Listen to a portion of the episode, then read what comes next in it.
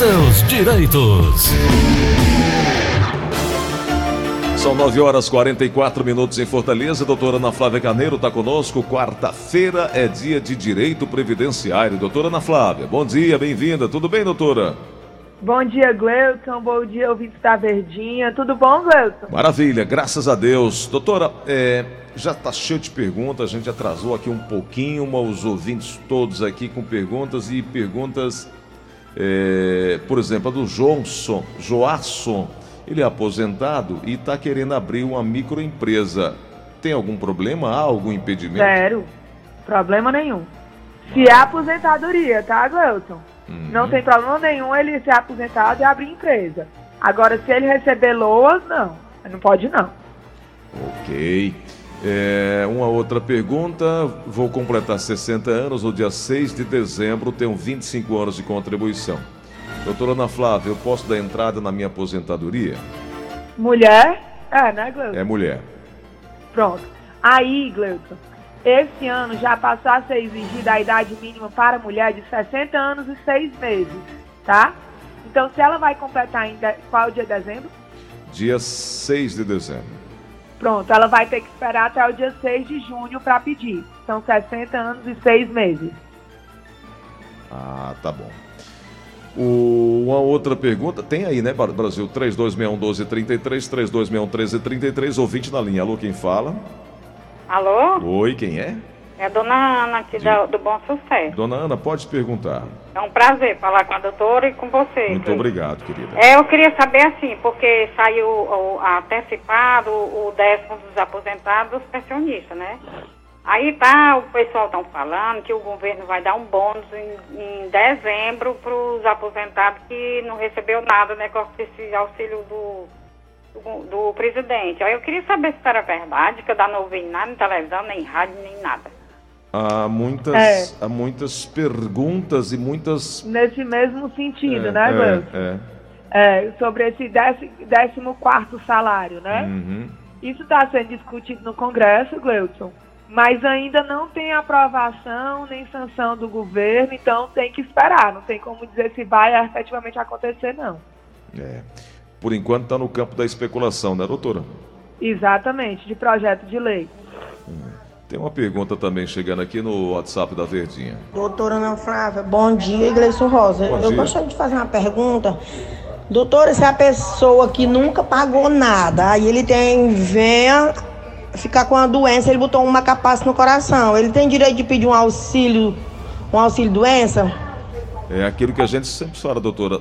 A importância de estar é, é, assegurado é isso, né? Não só para aposentadoria, para esses momentos, né? Exatamente, Gleuton. E por mais que não tenha a informação prestada pelos órgãos competentes, é, a gente vive batendo na necessidade do pagamento do INSS, né? E existem vários tipos de alíquota que pode é, flexibilizar e facilitar a população ter acesso, né? Como tem o 5%, que sai R$ reais por mês, o facultativo de baixa renda. Então, sempre é bom manter a qualidade segurada. Agora, com relação à pergunta da ouvinte, é, se ele não pagou, nunca pagou, o benefício que ele pode solicitar no caso de, de, de doença, né? Uhum. Não é o auxílio doença. Se ele comprovar que a doença dele gera uma incapacidade por um período superior a dois anos, viu, Gleuton? Porque a gente já bateu aqui várias vezes que é diferente a pessoa estar doente e a pessoa estar incapaz, é né? Verdade, São duas coisas completamente diferentes. Verdade. Então, se ele conseguir comprovar a incapacidade por um período superior a dois anos e comprovar a renda per capita inferior a um quarto do salário mínimo, ele pode pedir o LOAS ao deficiente, que é aquele que é um benefício assistencial, ele não é um benefício previdenciário. Ah, entendi. Uh, aqui no ponto, né? Então vamos aqui a pergunta no WhatsApp da Verdinha. Bom dia, é, Gleidson Rosa. Bom dia. É, por gentileza, é, perguntei à doutora Ana Flávia se é de certeza mesmo que as agências do INSS vão voltar a funcionar no dia 19 para atendimento ao público? É Terezinha, daqui de Morada Nova. Obrigado, Terezinha. Morada... Agradecida. Muito obrigado. Morada Nova, a senhora não foi mais lá em virtude da pandemia, né, doutora? Não, não estive mais, né? Não fui mais a Jaguaribe, não fui. É, não viajei mais, né? Desde que começou pôde, né? a pandemia, a gente está fazendo um atendimento por videoconferência, que aí acaba que você consegue atender todo o interior, né, Gleuton? Sim, sim. Porque não precisa do deslocamento. Com relação à pergunta dela, Gleuton, era até uma informação que eu ia passar no, no começo do programa, né? Uhum. Que a gente já tinha informado que as agências permaneceriam fechadas até o dia 19 de julho, de sorte que é, poderia voltar no dia 22 de julho, segunda-feira, né? É, eu, não, eu já li na internet, não são fontes oficiais, quando eu digo que não é fonte oficial, é porque não está no site do INSS, tá? Mas que as agências permanecerão fechadas até meados de julho. Então, é, onde há fumaça, há fogo, né, Gleuton? Então, se já está tendo zum, zum, zum da permanência das agências fechadas, é, é, inclusive tem alguns sindicatos de servidores do INSS alegando a falta de condições de trabalho pelo não fornecimento de EPI, de álcool em gel, essas coisas de as agências ainda não estarem equipadas para abrir ao público, entendeu? Entendi, doutora. E pelo que eu li também, Gleuton, quando voltar a abrir, não vai abrir abrindo, sabe? Quem quiser entra. Pelo que eu entendi, eles vão começar a abrir é, para atendimentos agendados pelo 135 ou pelo site. Hum, entendi. Doutora, é, essa informação me parece é, que não, não, não, não, seja uma, uma, informação verdadeira. Que as agências do INSS, ao passarem a abrir dia 19, dia 20, elas também poderiam estar é, fazendo o seguro procedendo lá o seguro-desemprego. Nada tem a ver com o INSS. É, essa informação é correta? É. É? Nada tem a ver com o INSS, não, né? Uhum. Ministério do Trabalho, seguro-desemprego. É, pois é, então era um ouvinte que fez essa pergunta e, na dúvida, insistiu aqui para a gente confirmar com a senhora. A Sueli do Passaré, é, servidora pública aposentada, quer, é, essa aqui nós já respondemos, ela quer saber se quer abrir uma microempresa individual. Ela é aposentada como servidora pública, não há problema nenhum, né? Não, não tem problema nenhum. Perfeito. Tem uma outra pergunta aqui, agora vai direto. A outra pergunta aqui no WhatsApp da Verdinha.